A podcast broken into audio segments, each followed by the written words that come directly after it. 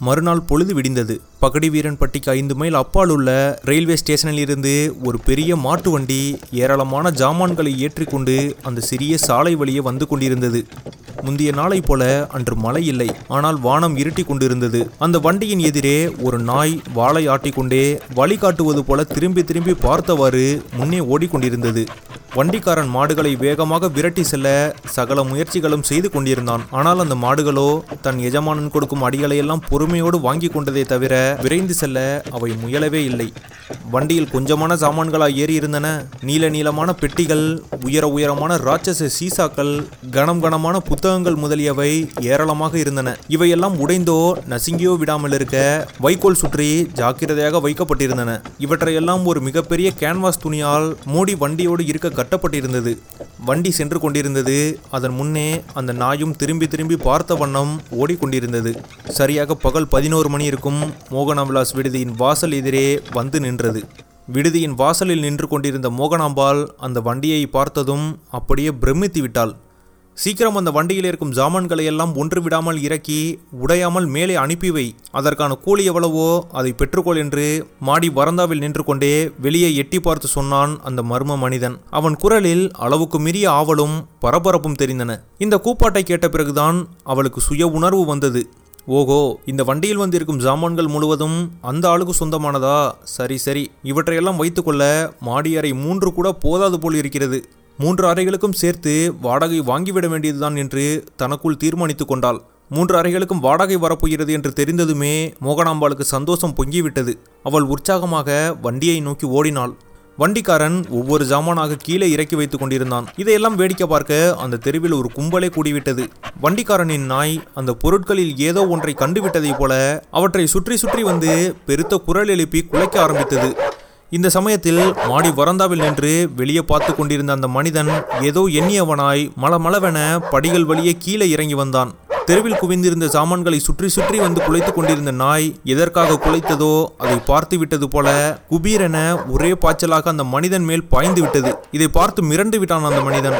பதறி துடித்து விரட்டி கொண்டே மாடிப்படிகளின் மேல் விழுந்தடித்து ஏறி ஓட ஆரம்பித்தான். ஆனால் அந்த நாயோ அவனை விடாமல் பின்தொடர்ந்து பாய்ந்து போய் அவனது நீண்ட கால்ச்சராயின் ஒரு மூளையை கவ்வி கீழே இழுத்தது. அந்த மனிதன் தன் காலை உதறி மேலே இழுத்தான். கால்ச்சராய் கிழிந்து கொஞ்சம் துணி நாயின் வாயோடு போய்விட்டது. இதற்குள் வண்டிக்காரன் பின்னால் ஓடி வந்து தன் கையில் இருந்த சாட்டையை நாயின் கழுத்தில் போட்டு மாட்டி கீழே இழுத்தான். இதற்குள் அந்த மனிதன் மாடி ஏறி ஓடி மறைந்து விட்டான்.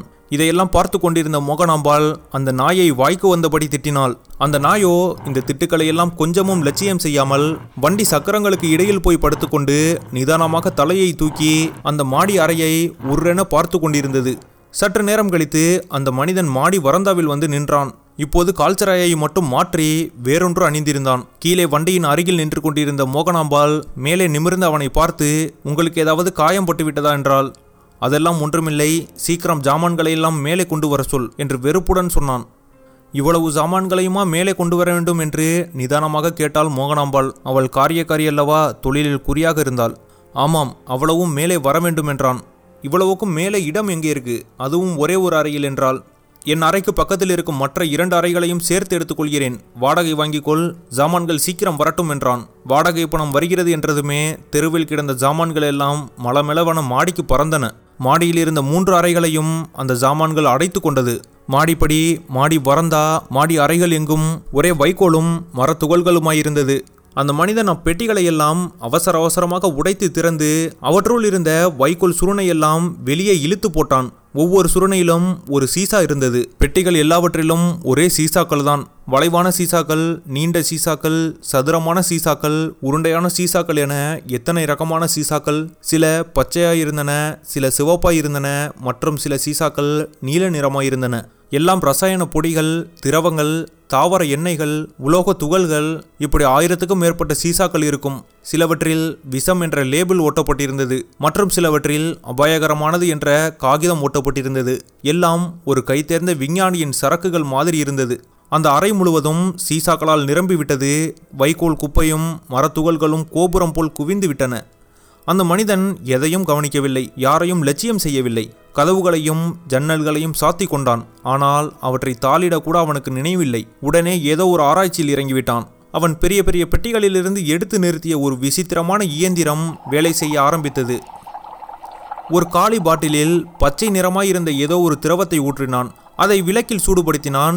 ஏரிய சூட்டின் அளவை குறிப்பெடுத்து கொண்டே இருந்தான். சடாரென திரும்பி மற்றொரு சீசாவில் தங்க நிறமாயிருந்த பவுடரை எடுத்து அந்த சூடான திரவம் பாட்டிலில் கொட்டி கலக்கினான். இப்போது அந்த திரவம் ஒரே கருப்பாகிவிட்டது. அந்த கருப்பு கலவையை நெடுநேரம் உற்று பார்த்து கொண்டிருந்தான் அந்த மனிதன். இந்த சமயத்தில் மோகனாம்பாள் மாடி ஏறி அறைக்கு வந்து தாளிடாமல் இருந்த கதவை திறந்தாள். அவள் வந்ததையோ கதவு திறக்கப்பட்டதையோ கூட அவன் கவனிக்கவில்லை. தன்னை மறந்த நிலையில் அந்த திரவ கலவையை உற்று பார்த்து கொண்டிருந்தான். அவன் எதிரே இருந்த அந்த விசித்திர இயந்திரமும் சிறிது கூட நிற்காமல் இயங்கிக் கொண்டிருந்தது. தான் வந்திருப்பதை அவனுக்கு தெரியப்படுத்துவது போல லேசாக இருமினாள் மோகனாம்பாள். அவ்வளவுதான். அந்த மனிதன் சடாரன்னு திரும்பி கோபத்துடன் அவளை விழித்து பார்த்தான்.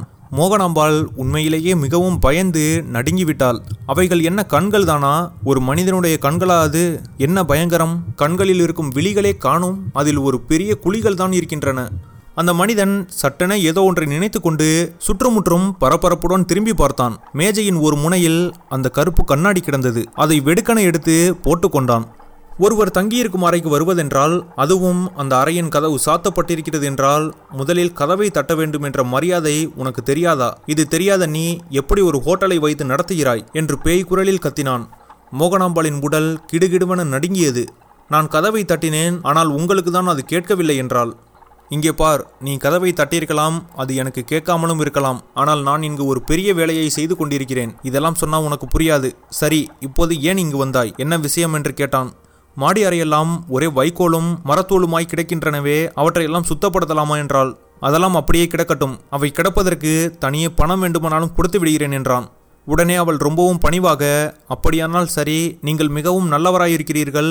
உங்கள் இஷ்டப்படி அந்த அறைகளை எப்படி வேண்டுமானாலும் பயன்படுத்திக் கொள்ளலாம். நான் இங்கே அடிக்கடி வந்து தொந்தரவு செய்ய மாட்டேன். இப்போது ஏற்படுத்திய இடைஞ்சலுக்கு மன்னித்து விடுங்கள் என்று சொல்லிக்கொண்டே மெல்ல நகர்ந்து அங்கிருந்து சென்றாள். அந்த மனிதன் உடனே எழுந்து அறை கதவுகளையும் ஜன்னல் கதவுகளையும் நன்றாக சாத்தி தாளிட்டு கொண்டு திரும்பி வந்து உட்கார்ந்தான். மாடியை விட்டு கீழே இறங்கி வந்த மோகனாம்பாளுக்கு ஒரே திகைப்பும் வியப்புமாயிருந்தது. அவளுக்கு ஒன்றுமே புரியவில்லை. அந்த மனிதன் ஏன் இப்படி ஒருவரையும் அருகில் நெருங்காதபடி விரட்டி அடிக்கிறான் என்பதை யோசித்து பார்த்தாள். எதுவும் விளங்கவில்லை. அத்தனை பெரிய சீசாக்களையும் விசித்திரமான கருவிகளையும் பார்த்தபோது அவன் ஒரு விஞ்ஞானி என்றே அவள் கருதினாள். இதனால் தன்னுடைய விடுதியின் மாடியில் எந்த நிமிஷமும் ஏதோ ஒரு பெரிய அதிசயம் நிகழப்போகிறது என்று அவளுக்கு தோன்றியது. இதனால் அவள் அடிக்கடி மாடியறைக்கு சத்தமின்றி நடந்து போய் கதவு இடுக்கு வழியே உள்ளே எட்டி பார்த்து வந்தாள். என்ன பார்த்தும் அந்த அறையில் குவிந்து கிடந்த வைக்கோல் போரும் கண்ணாடி சீசாக்கள் மட்டும்தான் தெரிந்தன. ஆனால் உள்ளே இருந்து இடைவிடாமல் ஒருவித சத்தம் கேட்டுக்கொண்டே இருந்தது. பொங்கி வரும் திரவங்களின் சத்தம் அதைத் தொடர்ந்து சீசாக்கள் உடைப்படும் சத்தம் மாறி மாறி கேட்டன. அந்த விசித்திர இயந்திரம் இயங்கும் சத்தமும் இடைவிடாமல் கேட்டுக்கொண்டே இருந்தது. இவற்றுக்கிடையே அந்த மனிதன் வேதனையோடு முணங்கும் ஒளியும் பெருமூச்சு விடும் சத்தமும் கேட்டுக்கொண்டிருந்தது. முடியாது. கூடவே கூடாது. மூன்று லட்சம் இல்லை நான்கு லட்சம். ஏமாற்றி விட்டான் இல்லை இன்னும் நம்பிக்கை இருக்கிறது. ஆமாம் அவள் என்னை ஏமாற்றி விட்டாள் அவளுக்காக எல்லாம் அவளுக்காக தான். முட்டாள். இல்லை வெற்றி. வெற்றி எனக்கு தான் இப்படியெல்லாம் அவனுடைய முனங்களிலிருந்து வார்த்தைகள் வெளிப்பட்டன.